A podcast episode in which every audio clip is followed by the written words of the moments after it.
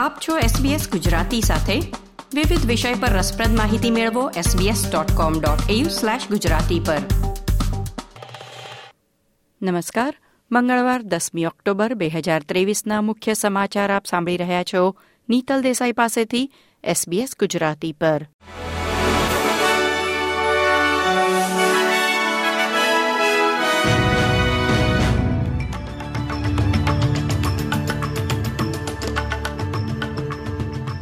Israel અને Palestine વચ્ચે જામેલા યુદ્ધને પગલે ઓસ્ટ્રેલિયામાં બંને પક્ષના સમર્થકોએ પ્રદર્શનો અને કાર્યક્રમો યોજ્યા છે.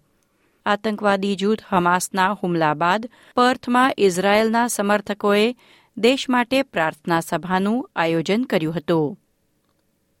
તે અગાઉ હજારો પેલેસ્ટીનિયન સમર્થકોએ ગઈકાલે સિડનીના ઓપેરા હાઉસને ઇઝરાયેલના રાષ્ટ્રધ્વજના રંગોથી પ્રકાશિત કરવાના વિરોધમાં રેલી કાઢી હતી.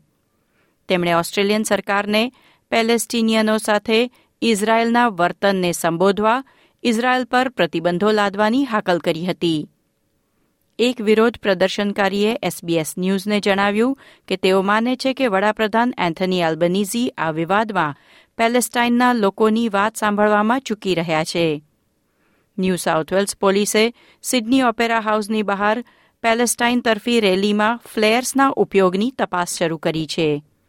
ટાઉન હોલ પાસે ઇઝરાયેલનો રાષ્ટ્રધ્વજ ફરકાવવા બદલ એક વ્યક્તિની ધરપકડ કરવામાં આવી હતી, જો કે તેને તરત જ છોડી દેવામાં આવ્યો છે. ઇઝરાયેલમાં ફસાયેલા દસ હજારથી વધુ ઓસ્ટ્રેલિયનોની સલામતીની ખાતરી કરવા સત્તાવાળાઓ ચોવીસ કલાક કામ કરી રહ્યા છે.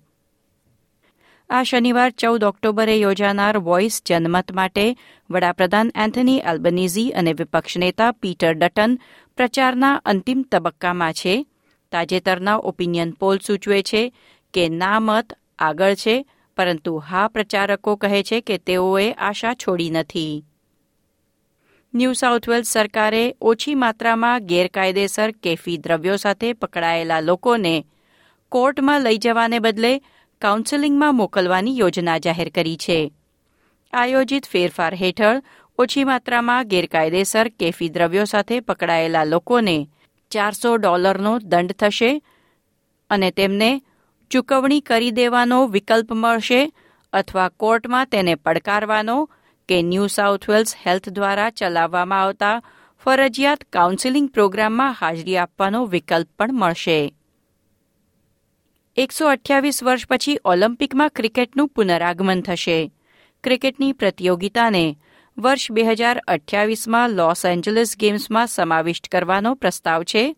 એટલે બ્રિસ્બેનમાં યોજાનાર વર્ષ બે હજાર બત્રીસના ઓલિમ્પિક રમતોત્સવમાં ક્રિકેટનો સમાવેશ લગભગ નિશ્ચિત મનાય છે. આ હતા મંગળવાર દસમી ઓક્ટોબરની બપોરના ચાર વાગ્યા સુધીના મુખ્ય સમાચાર. આ પ્રકારની વધુ માહિતી મેળવવા માંગો છો? અમને સાંભળી શકશો Apple podcast Google podcast Spotify કે જ્યાં પણ તમે તમારા પોડકાસ્ટ મેળવતા હોવ.